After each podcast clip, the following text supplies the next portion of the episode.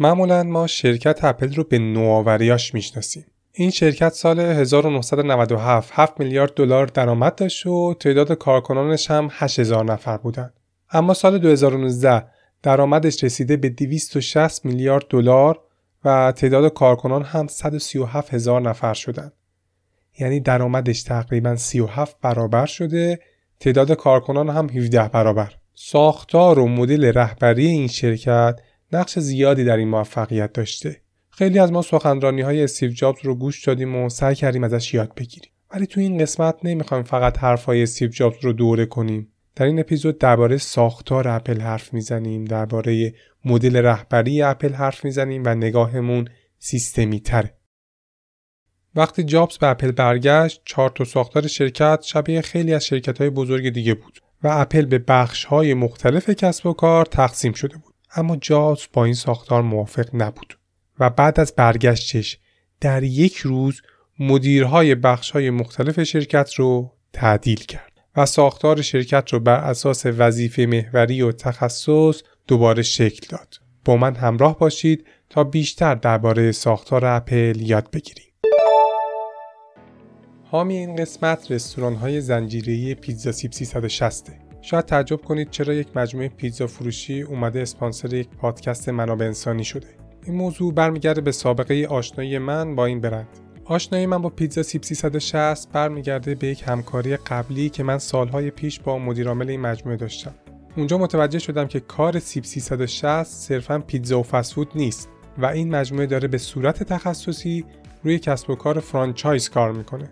اگر از تمام کسایی که طی این سالها نمایندگی مجموعه رو داشتن یا به عنوان شریک تجاری با این سازمان همکاری داشتن و شناختی از این شرکت دارن رمز موفقیت پیزا سیب رو بپرسیم حتما کلماتی مثل شایستگی یا competence، انصاف، fairness، شفافیت، transparency و تاب‌آوری یا resilience رو خواهیم شنید.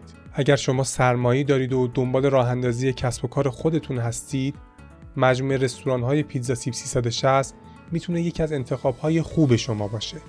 با دریافت نمایندگی از پیتزا سیب 360 شما نه تنها کار خودتون رو با یک برند قوی شروع می‌کنید بلکه یک زنجیره کامل خدمات از تامین مواد اولیه گرفته تا آموزش تخصصی و خدمات بازاریابی و فروش رو دریافت می‌کنید. اگر مایلید اطلاعات بیشتری درباره دریافت نمایندگی داشته باشید می‌تونید روی لینک درخواست نمایندگی که در توضیحات پادکست می‌ذارم کلیک کنید یا با شماره 021 41 سی 41 42 تماس بگیرید. ممنون از رستوران های زنجیره پیتزا سیب 360 که اولین حامی پادکست منسان شدند.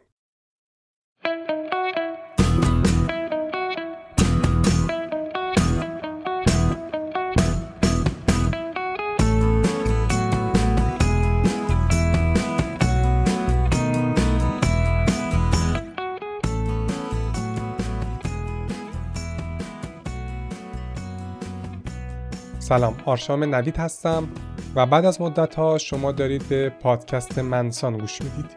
این پادکست درباره موضوعات و مهارت های مرتبط با رفتار سازمانی و مدیریت منابع انسانی. نه اپیزود در فصل اول منتشر شده. من دهمین قسمت و فصل دوم پادکست رو با اسم منسان شروع می کنم عنوان این قسمت اپل و ساختاری برای نوآوری. من به این اپیزود مقاله هاروارد بیزینس ریویو با عنوان How Apple is Organized for Innovation این مقاله جزو لیست بهترین های هاروارد بیزنس ریویو در سال 2022 نویسنده های مقاله جول پادولنی و مورتن هانسن هستند. پادولنی نزدیک 12 سال رئیس دانشگاه اپل بوده. این دانشگاه از سال 2009 شروع به فعالیت کرد و هدفش اینه که مدیرهای اپل رو با ارزشها، فرایندهای تصمیم گیری این شرکت و هر چیز دیگه که باید بدونن آشنا کنه. نویسنده دوم هم آقای هانسن هست. ایشون پروفسور مدیریت در دانشگاه کالیفرنیا است. خب برگردیم به داستان خودمون. وقتی جابز به اپل برگشت جنرال منیجرها داشتن سر منافعشون رو سر کله هم می‌زدن. اختلاف هم سر قیمت انتقالی یا ترانسفر پرایس ها بود. حالا این یعنی چی؟ وقتی شرکت می‌خواد داخل خودش مبادله انجام بده برای محصول یا خدمت هر بخش قیمت گذاری می‌کنه که بهش میگن قیمت گذاری انتقالی. جابز با این ساختار مخالف بود و به نظرش باعث سرکوب خلاقیت و نوآوری می‌شد پس به نظرتون چیکار کرد اون تو یه روز همه جنرال منیجرها رو تعدیل کرد و اومد سود و زیان شرکت رو به عنوان یک کل حساب کرد تا مدیرا دیگه با هم نجنگن. اقدام بعدی تغییر ساختار شرکت بر اساس حرفه و وظیفه بود. function based. این ساختار برای شرایط اون زمان اپل خیلی عجیب نبود چون اپل مثل الان اینقدر بزرگ نبوده. چیزی که عجیبه اینه که اپل با این حجم و اندازه‌ای که در حال حاضر داره هم هنوز ساختارش function based ه. یعنی اینجوری نیست که معاونهای ارشد اپل هر کدوم پاسخگوی یک محصول باشن. اپل اومده شرکتش رو بر اساس تخصص و حرفه تقسیم کرده نه محصول و خدمت و منطقه جغرافیایی نقطه اتصال همه این وظیفه و function ها در اپل میشه مدیرعامل یعنی ته فلش دپارتمان های مثل مهندسی، طراحی، مارکتینگ و خورده فروشی اپل همش به تیم کوک مدیرعامل حال حاضر اپل برمیگرده. تجربه شرکت های بزرگ و تئوری های سازمان به ما میگه که هرچقدر یه شرکت بزرگتر شد، پیچیده تر شد، شما باید از ساختار وظیفه محور بری سراغ ساختار چند بخشی یا مولتی دیویژن استراکچر. نقطه مثبت این کار اینه که با تقسیم کردن شرکت به بخش های مختلف تو در واقع داری به هر بخش مسئولیت و کنترل لازم برای انجام کل اون پروسه رو میدی و این باعث میشه همه تصمیم گیری ها به رده های بالا ارجاع داده نشه. از طرف دیگه هم ارتباط بین دپارتمان های مختلف در یک ساختار function base از یه به بعد خیلی سخت میشه مثلا ممکنه منابع انسانی و مالی با هم به اختلاف بخورن و منافع گروه ها بر منافع شرکت ارجحیت پیدا کنه.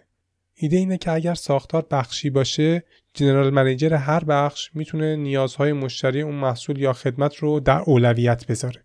با general manager ها تو این قسمت کار داریم. ترجمهش میشه مدیر کل اگر اشتباه نکنم ولی من ترجیح میدم از همون general manager استفاده کنم چون به نظرم بهتر می‌تونه مفهوم رو برسونه. general manager ها مسئولیت گسترده و زیادی در سازمان ها دارن. معمولا شرکت ها اولش وظیفه محور یا function base ن و کم کم که بزرگ میشن SBU ها یا واحد های کسب و کار مختلف تشکیل میشه. برای مثال شرکت LG SBU های مختلفی داره مثل تلویزیون، یخچال، ماشین لباسشویی و غیره که همه زیر چتر LG قرار می‌گیرن. هر کدوم از این بخش ها یا واحد های کسب و کار مستقلن مارکتینگ، عملیات، منابع انسانی و مالی خودشون رو دارن و یه شرکت کاملن. بعد هر کدوم از این شرکت ها میاد به دفتر مرکزی گزارش میده. این کار چند تا خوبی داره. وقتی شرکتی که چند تا محصول داره و میاد ساختارش رو اینجوری میچینه، سود و زیان اون محصول راحت تر قابل پیگیریه. اگر تلویزیون LG داره ضرر میده، میریم سراغ مدیر بخش تلویزیون LG. این مدیر که یک general manager ه، هر چی راجع به تلویزیون هست به اون برمیگرده. از مارکتینگ، مالی، تکنولوژی تا چیزای دیگه. این آدم مسئول تمام فعالیت های حوزه اختیارش و نتیجه اقتصادی اونه. اگه به نیمه دوم قرن بیستم نگاه کنیم کمتر شرکت بزرگی رو می‌بینیم که ساختارش چند بخشی نباشه.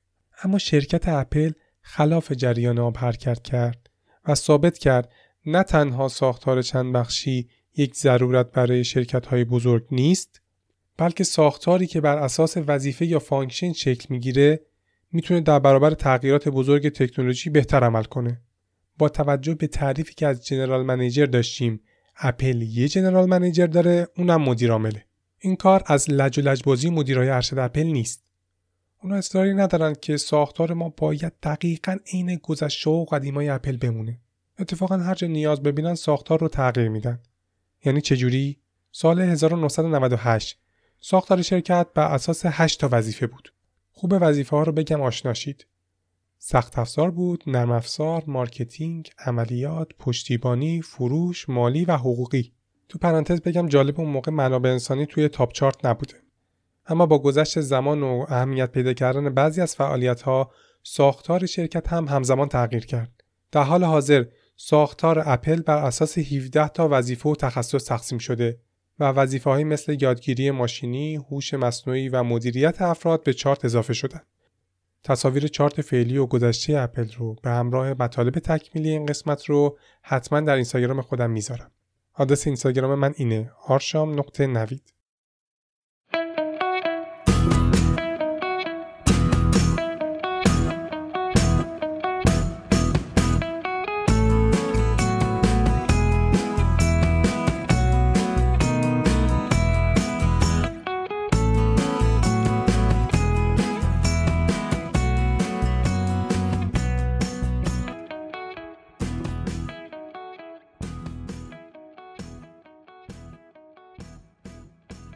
خب تا الان توضیح دادم که ساختار اپل چیه. در ادامه توضیح میدم که این راه خاصی که اپل در پیش گرفته براش چه مزایا و معایبی داشته و ما چطور می‌تونیم از این تجربه استفاده کنیم. خب از خودمون بپرسیم چرا اپل رفته سراغ ساختار وظیفه محور؟ بیاین جواب این سوال رو با یه سوال دیگه بدیم. استراتژی اصلی اپل چیه؟ نوآوری. پس منطقیه که ساختار رو طوری بچینی که استراتژی کلیدیت رو محقق کنه. همون جمله معروف ساختار باید از استراتژی پیروی کند آقای چندلر. کم کم بریم سراغ مثال تا مفهوم بهتر جا بیفته. فکر نکنم هیچ کدوم از feature های محصولات اپل بتونه به اندازه دوربین آیفون نشون بده این شرکت چقدر به نوآوری های مداوم اعتقاد داره. وقتی جابز داشت از اولین آیفون در سال 2007 رونمایی می‌کرد فقط 6 ثانیه به معرفی دوربینش اختصاص داد و بیشتر بهش نپرداخت. اما از اون موقع دوربین های آیفون تونسته با موجی عظیم از نوآوری صنعت عکاسی رو متحول کنه. اپل معتقد این نوآوری های مداوم به خاطر ساختاری هست که مبتنی بر حرفه یا وظیفه طراحی شده. دلیل هم خیلی روشنه. منطق کار اینه که تصمیم گیری یک حوزه باید توسط حرفه‌ای ترین و با تجربه ترین فرد اون حوزه باشه. وقتی شرکت داره فکر می‌کنه از چه تکنولوژی یا طراحی در گوشی و کامپیوتر استفاده کنه بهتر این تصمیم رو کسی بگیره که عمرش رو پای اون حوزه گذاشته. نه کسی که از حوزه ها و field های مختلف اندازه کمی می‌دونه. دلیل دوم برای انتخاب ساختار وظیفه محور اینه که چیزی که برای اپل مهمه ارائه بهترین محصول ممکن به مشتریه. براش مهم نیست که فقط در کوتاه مدت سود کنه. خب این چه ربطی به ساختار داره؟ همجور که گفتیم در ساختار چند بخشی هر بخش مسئول صفر تا صد یک محصول یا خدمته. و سود و زیان اون محصول یا خدمت خاص می‌تونه عملکرد اون جنرال منیجر رو نشون بده. ولی در شرکت اپل روال به این شکل نیست. برای مثال اگر تحقیق و توسعه یک محصول خیلی خوب پیش بره مدیر ارشد تحقیق و توسعه فقط به خاطر موفقیت اون محصول پاداش نمی‌گیره. عملکرد کلی شرکت که باعث میشه پاداش تعلق بگیره. و اینجوری اپل آدما رو تشویق می‌کنه که سود بلند مدت رو ببینن. گفتیم یکی از ارزش های اصلی اپل ارائه بهترین محصول ممکن به مشتریه. به نظرتون این یعنی اپل کاری به این که هزینه تمام شده چقدر در میاد نداره؟ و فقط سعی می‌کنه بهترین محصولی که می‌تونه رو ارائه کنه حالا هر چقدر می‌خواد گرون در بیاد. نه. حرف این مقاله نیست که اپل موقع طراحی محصول از سود و زیان رو در نظر نمی‌گیره. اتفاقا می‌گیره. اما روشش با اکثر شرکت ها فرق داره. در این شرکت قیمت های تمام شده و مقداری که یک محصول هزینه ایجاد می‌کنه رو از روز اول تعیین نمی‌کنن و توقع میده در تحقیق و توسعه محصولات اپل اولویت مشتری از هزینه ها بالاتر باشه. این حرفا رو گفتم که بریم سر مثالمون. نمود نوآوری و اولویت با مشتری بودن رو میشه در آیفون 7 پلاس دید. این گوشی در سال 2016 عرضه شد. و اولین باری بود که لنز های دوگانه در دوربین های گوشی استفاده می‌شد. لنز های دوگانه این قابلیت را ایجاد می‌کنه که بشه عکس های پورتره گرفت. استفاده از این feature ریسک بزرگی بود چون هزینه رو خیلی زیاد می‌کرد. این ایده توسط پال هوبل و تیمش که متخصص تکنولوژی های دوربین بودن مطرح شد. اما بعضی از افراد شرکت فکر می‌کردن این تیم داره تو آسمونا سیر می‌کنه و این ریسک دیگه زیادی بزرگه. بعد از توزیع آیفون 7 پلاس mode پورتره تونست به یکی از feature های اصلی و موفق تبدیل بشه و شهرت و اعتبار تیم هوبل رو هم بیشتر کرد. ولی اون طرف ماجرا رو هم ببینیم. اگر مشتری ها حاضر نمی شدن پول بیشتری برای دوربین بهتر بدن اعتبار تیم هوبل کم می شد و دفعه بعد نمی‌تونست پیشنهاد یک feature یا ارتقای هزینه بر رو بده. نویسنده معتقد این ویژگی رو ساختار وظیفه محور ایجاد می‌کنه. آبروی اون فرد در حوزه حرفه‌ای خودش مثل یک مکانیزم کنترل عمل می‌کنه تا بهترین عملکرد رو داشته باشه. نویسنده معتقده اگه یه جنرال منیجر مسئول آیفون 7 پلاس بود این موفقیت ایجاد نمی‌شد. جنرال منیجرها دنبال اینن که به هدفهای عددی و رقمی برسن. مثلا هزینه ها رو x درصد پایین بیارن یا فلان قد فروش داشته باشیم. اما یکی مثل آقای هوبل با این نوآوریاش میاد یه ارزش جدید برای مشتری خلق می‌کنه. کلنگی رو تصور کنید که یه طرفش هزینه ها باشه یه طرفش ارزش برای مشتری. کسایی می‌تونن تعادل رو حفظ کنن که در یک حوزه تخصص دارن. جنرال منیجری که باید تصمیم های متعددی رو در حوزه های مختلف بگیره نمی‌تونه تعادل این الا کلنگ رو نگه داره. جمله کلیدی این بخش اینه که در اکثر سازمان ها سعی میشه پاسخگویی و کنترل رو در ساختار همراستا کنن. یعنی میان به یکی قدرت تصمیم گیری در حوزه های مختلف رو میدن و از اونم انتظار نتیجه دارن. اما در ساختار وظیفه محور میگه بیا تصمیم گیری درباره هر حوزه تخصصی رو بده دست حرفه اون کار و بعدش منتظر نتیجه های نوآورانه باش.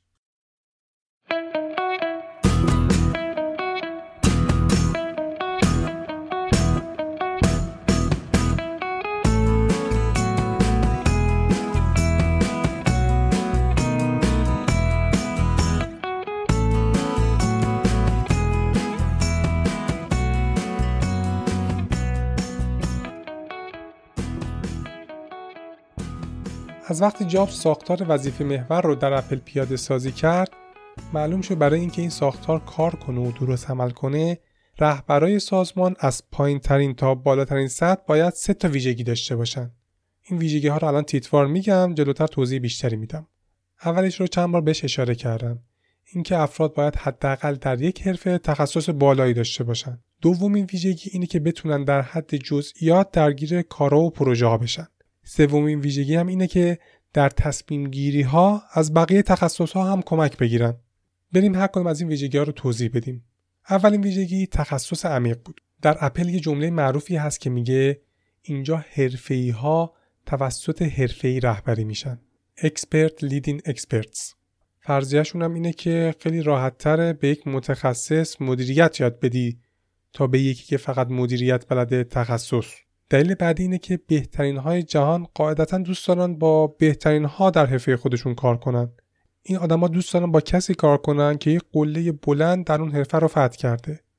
کار کردن با کسی که تپه های زیادی رو فتح کرده برای این آدما انگیزه بخش نیست. جابز در یکی از مصاحبهاش میگه از یه جای به بعد فهمیدیم ما قراره به یه شرکت خیلی بزرگ تبدیل بشیم. اولین چیزی که به ذهنمون رسید این بود که خب شرکت بزرگ نیاز به مدیرای حرفه‌ای داره دیگه. برای همین شروع کردیم به استخدام جنرال منیجرها و مدیرای حرفه‌ای. اما این اصلا راه حل خوبی نبود. درست این افراد می‌دونستن که چطوری باید مدیریت کنن. اما غیر از اون خودشون هیچ کاری نمی‌تونستن بکنن. حالا فرض کنید شما فردی هستی که در یک کار یا حرفه خیلی خوبی. چرا باید برای کسی کار کنی که نمی‌تونی هیچی ازش یاد بگیری و خودت در اون کار از مدیرت بهتری؟ در ادامه مقاله مطرح میشه فقط وقتی یه نیمکت قوی داری می‌تونی به سمت مشکلات بزرگ بری و اونا رو حل کنی. برای مثال در اپل بیشتر از 600 متخصص روی تکنولوژی های سخت افزار و دوربین کار می‌کنن. مدیر ارشدشون هم جزو بهترین های حوزه دوربینه. همون آقای هوبل که قبلتر تعریف کردم. حالا فکر کنید اپل میومد برای هر محصول یه بخش دوربین ایجاد می‌کرد. مثل بخش دوربین آیفون، دوربین آیپد، دوربین لپتاپ و متخصص های دوربین رو اینجوری پخش می‌کرد. نویسنده میگه اینجوری هیچ وقت موفقیت هایی مثل دوربین آیفون 7 پلاس اتفاق نمیافت. خب ویژگی اول شد حرفه‌ای ها توسط حرفه‌ای رهبری میشن. Expert Leading Experts. دومین ویژگی درگیر جزئیات شدنه. البته مدیرای خیلی از شرکت های این دارن که به جزئیات محصول یا خدماتشون مسلطن. ولی مدیرهای کمتر شرکتی مثل اپل خودشون رو درگیر جزئیات می‌کنن. نمونه زیادی وجود داره که مدیرهای ارشد تا بررسی یک سلول اکسل، یک خط کد یا نتیجه تست محصول پیش رفتن. مدیرهای اپل باید از جزئیات تا سه لایه پایینتر از خودشون مسلط باشن. بریم یه مثال بزنیم.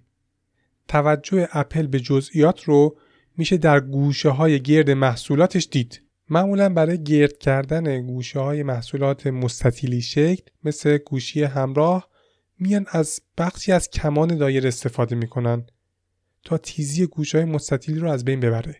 حالا وقتی بخشی از یک دایره رو وصل می‌کنن به ضلع‌های صاف مستطیل یه برآمدگی کوچیک به وجود میاد. به خاطر همین برآمدگی کوچیک مدیرهای اپل با این روش مخالفن. یه روش دیگه وجود داره در طراحی محصول به اسم squircle که ترکیب دو کلمه مربع و دایره است. تو این روش منحنی زودتر شروع میشه و برآمدگی کمتری هم به وجود میاد. تفاوت این دو روش شاید جزئی به نظر برسه ولی وقتی داری درباره تولید میلیون ها محصول صحبت می‌کنی کار عملیاتیش خیلی سخت میشه. رهبرای اپل توقع دارن اینقدر ضریب خطا کم باشه که بتونی ادعا کنید تک تک گوشه های محصولات اپل squircle هستن نه برخورد منحنی و خط صاف تا الان دو تا ویژگی رهبر اپل رو گفتیم. اولی متخصص بودن بود دومی درگیر جزئیات شدن. ویژگی سوم رهبرای اپل مشارکت فعال در بحثه willingness to collaboratively debate. در این شرکت هیچ واحدی پاسخگوی یک محصول یا سرویس نیست. برای همینه که مشارکت بین تخصص ها و حرفه‌های مختلف ضروریه. اصلا دلیل اینکه شرکت های بزرگ میان ساختار سازمانی رو بر اساس محصولات یا خدماتشون شکل میدن اینه که از یه جای به بعد همونطور که گفتیم ارتباط بین واحدهای تخصصی سخت میشه و کار از دستشون در میره و این باعث تعارض زیادی میشه. برای همین یکی رو می‌ذارن که بیاد حرف آخر رو بزنه. اون یه نفر هم همون جنرال منیجرها هستن که گفتیم. دلیلش هم اینه که تا حد زیادی با همه حوزه‌های مختلف آشنان و مسئولیت سود و زیان هم با اوناست. این باعث میشه اختلافات کمتر بشه و عملکرد اون بخش راحت تر سنجیده شه در واقع ریسک جدی ساختار وظیفه محور برای شرکت های بزرگ اینه که ممکنه بین تیم های تخصصی اختلاف وجود بیاد. خب راه حل اپل چیه؟ راه حل اینه. اگر بین تیم های تخصصی اختلاف باشه مدیرهای یک لایه بالاتر تصمیم نهایی رو می‌گیرن. اگر اونا هم به یک تصمیم نرسیدن یک سطح بالاتر. اینقدر که اگر اختلاف حل نشد در نهایت به مدیرهای ارشد و مدیرعامل می‌رسه. پیشفرض اینه که هر چقدر در لایه های ساختار بالاتر میریم افراد قاعدتا با ارزش ها و هدف های شرکت اپل بیشتر آشنان و بهتر می‌دونن شرکت چی می‌خواد. این قضیه در توسعه مد پورتره در دوربین های اپل که قبلتر گفتم اتفاق افتاد. آقای هوبل در سال 2009 این ایده رو مطرح کرد. در حالت پورتره اینجوریه که پس زمینه تار میشه و فرد یا سوژه واضحتر به نظر می‌رسه. هدفی که از قبل برای این تیم تعیین شده بود اینه که کاری کنن که آدمای زیادتری عکسای بیشتر و بهتری بگیرن. اولین تلاش برای توسعه این ایده خوب بود و پورترهایی با کیفیتی تولید می‌شد. اما در بعضی از جاها الگوریتم فرق بین سوژه اصلی مثل صورت یک فرد و پس زمینه رو نمی‌فهمید. برای مثال وقتی صورت فرد پشت چیزی مثل تور سیمی بود الگوریتم نمی‌تونست تور سیمی کنار صورت رو به همون وضوح تور سیمی جلوی صورت تشخیص بده و تورهای کناری رو هم تار می‌کرد. نمی‌دونم تار شدن تور سیمی مسئله ای باشه که کسی بهش اهمیت بده یا نه. اما گفتیم که یکی از ارزش های اپل توجه به جزئیاته. پس این موضوعی نبود که راحت ازش بگذرن. مهندسا به این شرایط میگن corner case. مشکلی که فقط خارج از شرایط نرمال و متعارف اتفاق میفته برای حل این مشکل آقای هوبل مدیرهای ارشد مارکتینگ و طراحی رو دعوت کرد که رویکردهای جدید بدن. مدیر ارشد تیم طراحی از جنبه هنری به قضیه نگاه کرد و گفت بیاین اصلا در قدم اول یه تعریفی از یه پورتره خوب بدیم برای همین رفتن تصاویری که از عکاسهای حرفه‌ای پورتره وجود داشت رو بررسی کردند و متوجه شدن که در یک پورتری خوب کناره های صورت تار و چشا کاملا واضح. این موضوع شرایط رو کلا تغییر داد. برای همین تیم الگوریتم افکت پورتره رو بر اساس شرایط جدید تغییر داد و خروجی کار هم قابل قبول شد. یه مشکل دیگه که توی توسعه مد پورتره وجود داشت این بود که تا وقتی که عکس رو نگرفتی نشون نمی‌داد تاثیر افکت روی عکس چیه. یعنی پیش نمایش نداشت. تیم دوربین این feature رو طوری طراحی کرده بود که تاثیر افکت رو فقط بعد از گرفتن عکس می‌تونستی ببینی. اما تیم رابطه انسانی یا human interface مخالف بود. این تیم اصرار داشت که کاربر باید حتما قبل از عکس گرفتن و به صورت همزمان تاثیر این افکت رو ببینه. اینجوری کاربران می‌تونن اگر خواستن قبل از عکس گرفتن تنظیمات رو تغییر بدن. در نهایت تیم رابطه انسانی یک دمو از این ایده گزارش داد و تصمیم گرفتن این کار عملی بشه. چالش عملی شدن این ایده سخت افزاری بود و کار سختی هم بود. اما سخت بودن راه ها دلیل خوبی برای کنار گذاشتن ایده ها در اپل نیست. بعد از چند ماه تلاش مشارکت بین واحدهای مختلف جواب داد و همونطور که گفتیم دوربین این گوشی اینقدر موفق بود که تیم مارکتینگ بعدا روی این feature دوربین آیفون 7 پلاس حسابی زوم کرد. داستانی که الان گفتم یکی از نمونه هایی بود که چطور تیم های تخصصی در اپل با هم مشارکت می‌کنن. هر تیم در اپل لیست بلندی از مسئولیت ها داره. این تیم ها پاسخگویی بدون کنترل دارند. Accountability without control یعنی فقط یک واحد تصمیم گیر و مسئول نیست و هر تیم باید در قبال موفقیت پروژه ها پاسخگو باشه. اما کنترلی هم روی تیمای دیگه نداره. این ایده پتانسیل اینو داره که شرکت رو به هرج و مرج بکشونه. اینجوری که هر تیمی فقط روی برنامه خودش تمرکز کنه. پادزهر این هرج و مرج اینه که هدف مشترک به خوبی برای همه تیم ها روشن شده باشه. اینجا مدیرها نقش پررنگی رو بازی می‌کنن. برای همین اگر مدیری نتونه با اصل پاسخگویی بدون کنترل خودش رو وقف بده یا از مدیر بودن کنار گذاشته میشه یا از اپل.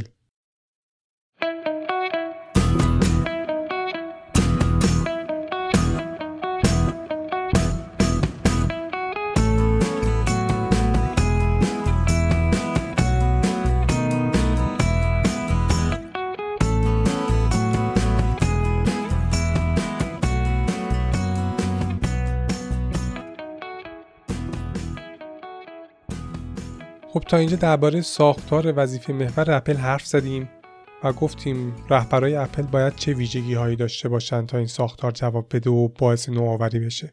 ویژگی های رهبرای اپل این بود که خودشون باید متخصص باشن و جنرال منیجر نباشن.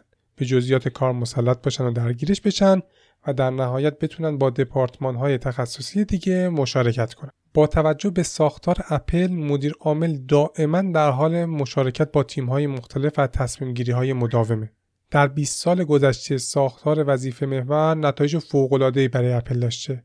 اما این باعث نشده که روی ساختارشون تعصب داشته باشن و بگن ساختاری که ما از قدیم داشتیم وحی منزله و به هیچ وجه نباید تغییر کنه. برای مثال تیم کوک در چند سال اخیر واحد سخت افزار رو به مهندسی سخت افزار و تکنولوژی سخت افزار تقسیم کرده. هوش مصنوعی و یادگیری ماشینی رو به عنوان یک بخش مجزا در ساختار دیده و تیم رابطه انسانی human interface رو از بخش نرم افزار بیرون آورد و با تیم طراحی صنعتی ادغام کرده تا در نهایت یک واحد طراحی رو به وجود بیارن برای اینکه مدیرها و رهبرای شرکت بتونن به صورت موثر کارهای بین وظیفه‌ای و بین واحدها و تیم‌های مختلف رو انجام بدن اپل روی حداقل نگه داشتن تعداد مدیرهای ارشد خیلی سختگیری کرده و ساختار متمرکزی رو به وجود آورده. شما حساب کنید دیگه از سال 2006 تا 2019 تعداد نیروهای اپل از 17 هزار نفر شده 137 هزار نفر یعنی تقریبا 8 برابر اما تعداد وی پی ها یا معاون ها تقریبا دو برابر شده یعنی از 50 نفر رسیده به 96 نفر این قضیه باعث میشه معاونها مجبورشن تیمهای بیشتری رو رهبری کنن و تخصصهای متفاوت تری رو هم تجربه کنن. این شرایط و ساختار باعث شده مدل رهبری به اسم discretionary leadership به وجود بیاد. من اینجا ترجمهش می‌کنم رهبری صلاح دیدی. وقتی اپل شرکت کوچیکی بود شرایط شرکت باعث می‌شد که مدیرها به صورت طبیعی در جریان جزئیات قرار بگیرن و بدونن در تیمهاشون داره چه اتفاقایی میفته. اما اگر اپل می‌خواست ارزش هایی که تا الان راجبش صحبت کردیم رو در مقیاس بزرگ و اندازه فعلی اپل حفظ کنه یه مدل لازم داشت. یه مدل رهبری. تا الان درباره چیستی حرف زدیم اینکه ساختار اپل چیه ارزش هاش چیان. الان می‌خوایم یه خورده درباره چگونگی حرف بزنیم. این مدل به ما میگه رهبرای اپل زمانشون رو چطوری به کارهای مختلف اختصاص میدن. این تقسیم بندی دو تا معیار داره. اولی اینه که چقدر لازمه به جزئیات کار ورود کنی. دومی اینه که چقدر تو اون کار تخصص داری.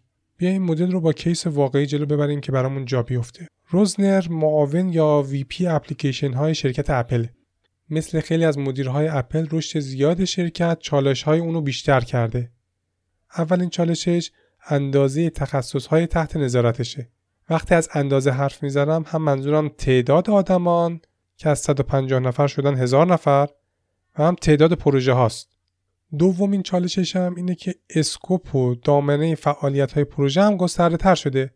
روزنر در گذشته مسئول اپ های بهرهوری بود. اپلیکیشن های مثل Keynote، Pages اما در ده سال گذشته اپ های جدیدی به پورتفولیوی مسئولیتش اضافه شده. مثل برنامه News، برنامه Clips برای ویرایش ویدیو، برنامه Books برنامه Final Cut Pro اونم برای ویرایش حرفه‌ای تر ویدیو. تخصص اصلی روزنر اپلیکیشنه و بهترین هم هست. اما تجربه در حوزه ویراستاری محتوا نداره. یا اینکه نمی‌دونه صفر تا صد چاپ یک کتاب چطوریه. اما اینا مهارت هایی هستند که برای ساخت اپلیکیشن News لازمه. یا یه مثال دیگه روزنر تخصصی در ویرایش ویدیو نداره اما برای برنامه Clips و Final Cut Pro لازم بلد باشه. دو تا مشکل آقای روزنر رو گفتیم. یکی افزایش تعداد کارها یکی دامنه فعالیت یا scope کارها. سومین چالش اینه که هرچی تعداد پروژه ها بیشتر و دامنه تخصصشون گسترده تر میشه هماهنگی با function ها و تیم های وظیفه محور دیگه سختتر میشه. مثلا در حالی که روزنر مسئول مهندسی اپ News هست یه مدیر ارشد دیگه هم هست که مسئول تبلیغاتشه. اون بخش هم کارش اینه که با تولید کننده های محتوا مثل روزنامه نیویورک تایمز ارتباط برقرار کنه یا اصلا خودش بره محتوا تولید کنه. با وجود این چالش ها روزنر خیلی خوب تونسته از پس کاراش بر بیاد و در اپل به یک نمود واقعی از رهبری صلاح دیدی یا discretionary leadership تبدیل بشه. روزنر با جزئیات کار خودش رو درگیر کرده مخصوصا قسمت نرم افزاری و معماری اپلیکیشن ها که تخصصشه. تازه تونسته علاوه بر انجام کار خودش مشارکت بسیار خوبی با مدیرهای دیگه که درگیر پروژه هستن داشته باشه. اما چطور این کارو کرده و مدل رهبری صلاح دیدی چطور تونسته بهش کمک کنه؟ دو دقیقه پیش گفتم این مدل دو تا شاخص داره. اینکه رهبرای اپل چقدر می‌خوان درگیر جزئیات کار بشن. دومین اینکه چقدر تو اون کار تخصص دارن. این دوتا شاخص زمان رهبرای اپل رو به چهار تا جعبه زمانی تقسیم می‌کنه و کمک می‌کنه بهشون که چطور ساعتها و روزهاشون رو به کارهای مختلف تخصیص بدن. در ادامه یکی یکی راجع به این جعبه ها حرف می‌زنیم. اولین جعبه جعبه داشته هاست. owning box کارهایی که فرد تخصص بالایی براش داره و باید به جزئیاتش هم مسلط باشه. دومین جعبه جعبه تدریس teaching box این بخش برای کارهایی که فرد تخصص بالایی توش داره ولی لازم نیست دیگه درگیر جزئیاتش بشه. توی مثال آقای روزنر بعد از اینکه مسئولیتاش بیشتر شد یه سری فعالیت هایی که تو جعبه داشتهاش بود مثل اپهای بهرهوری رفت توی جعبه تدریس اینجوری اون می‌تونست بقیه اعضای تیم اپل رو راهنمایی کنه که چطور اپلیکیشن های بهرهوری رو بر اساس نرم ها و معیارهای اپل توسعه بدن. وقتی میگین تدریس منظورم این نیست که میره پای تخت و درس میده. منظور از تدریس بازخورده. بازخورده بدون تعارف از کار اعضای تیم. این کاری که یه جنرال منیجر نمی‌تونه انجام بده چون تخصصش اونقدر عمیق نیست که بخواد به بقیه یاد بده. بریم سراغ سومین جعبه یعنی جعبه یادگیری. learning box گفتیم یکی از چالش های اصلی روزنر این بود که کارهای جدیدی که باید بکنه جزو تخصص اصلیش نبود. 6 سال پیش مسئولیت طراحی اپلیکیشن News رو دادن به روزنر برای انجام این کار مجبور شد یاد بگیره چطور میشه محتوای خبری رو از طریق اپلیکیشن منتشر کرد. روزنر بعد درباره انتشار اخبار یاد می‌گرفت درباره تبلیغات دیجیتال درباره یادگیری ماشینی درباره شخصی سازی محتوا برای کاربر اینکه چطوری برای تولید کننده های محتوا مشوق ایجاد کنه. اینها همه چیزهای جدیدی بود که برای ساخت برنامه News لازم بود و این کاری بود که در جعبه یادگیری قرار می گرفت 6 سال بعد این کارا دیگه در جعبه داشته های روزنر بود owning box و تونسته بود استاد این حوزه ها بشه. زمانی که یه رهبر تو اپل داره کارهای توی جعبه یادگیری رو انجام میده باید ذهنیت تازه کار رو داشته باشه. وقتی داره با زیر دستش حرف می‌زنه باید طوری سوال بپرسه که انگار نمی‌دونه داره درباره چی حرف می‌زنه. چون واقعا هم نمی‌دونه. خیلی فرق هست با زمانی که رهبر داره درباره کارهایی توی جعبه تدریس یا داشتههاش حرف می‌زنه. خب بالاخره رسیدیم به جعبه چهارم یعنی جعبه واگذاری، تفویض، delegating box اینجوری نیست که رهبرای اپل هر کاری که متخصص نبودن و بهشون محول شد رو برن یاد بگیرن. یه سری از این کارها رو هم باید به یکی دیگه محول و تفیز کرد. تو اینجور کارها رهبر اپل مثل جنرال منیجرها عمل می‌کنن. یعنی با یه نفر دیگه سر اهداف توافق می‌کنن و روی پیشرفت نظارت می‌کنن.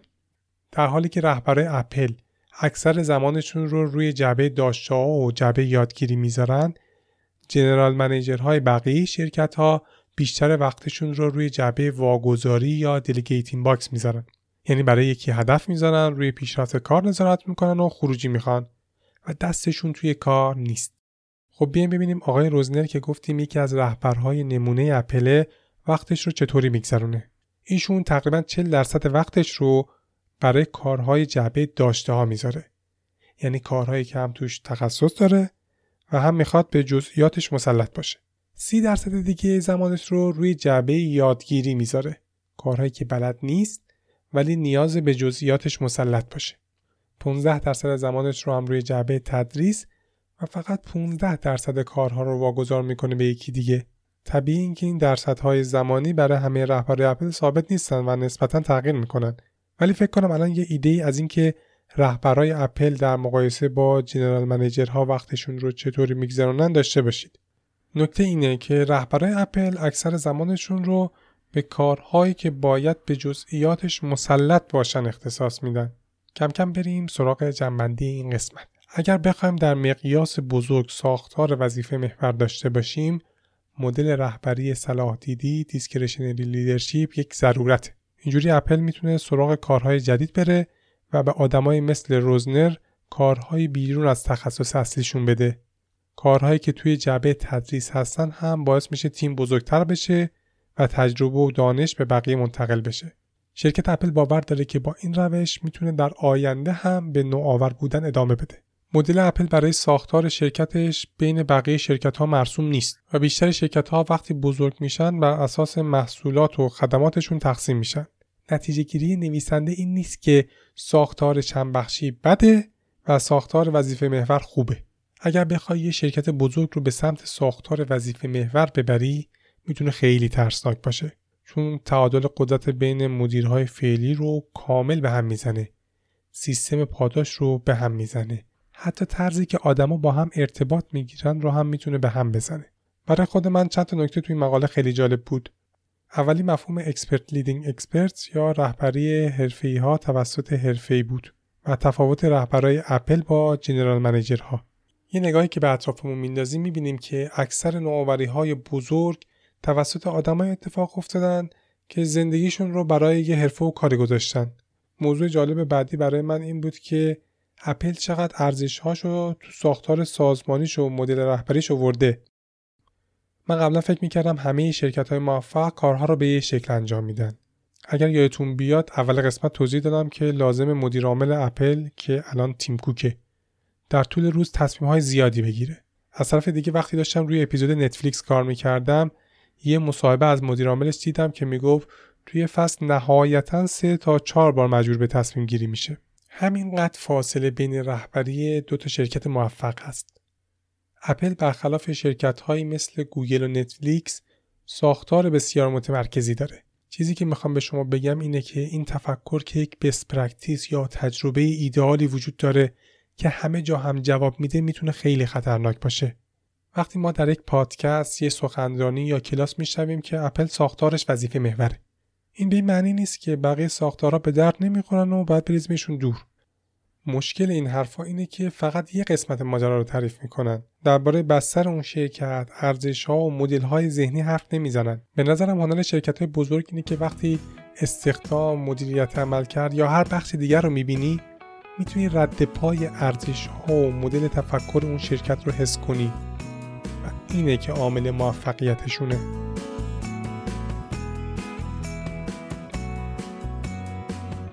چیزی که شنیدید اپیزود دهم پادکست منسان بود که در دی ماه 1401 منتشر میشه. پادکست منسان رو من آرشام نوید تولید می‌کنم و همینجا باید از حدیث اسماعیلی بابت کمک در تولید محتوا تشکر کنم. بهترین راهی که می‌تونید از این پادکست حمایت کنید اینه که به هر کسی که فکر می‌کنید به این موضوع علاقه داره و به دردش می‌خوره معرفیش کنید حمایت شما می‌تونه قوت قلب برای ادامه دادن این پادکست باشه همچنین شما می‌تونید پادکست منسان رو در اپلیکیشن های پادگیر معتبر مثل کست باکس، گوگل پادکست، اپل پادکست و فیدیبو دنبال کنید. مطالب تکمیلی قسمت ها رو هم در اینستاگرام خودم به آدرس آرشام نقطه نوید می‌ذارم. از اینکه با من همراه بودین ازتون ممنونم تا قسمت بعد مواظب خودتون باشید.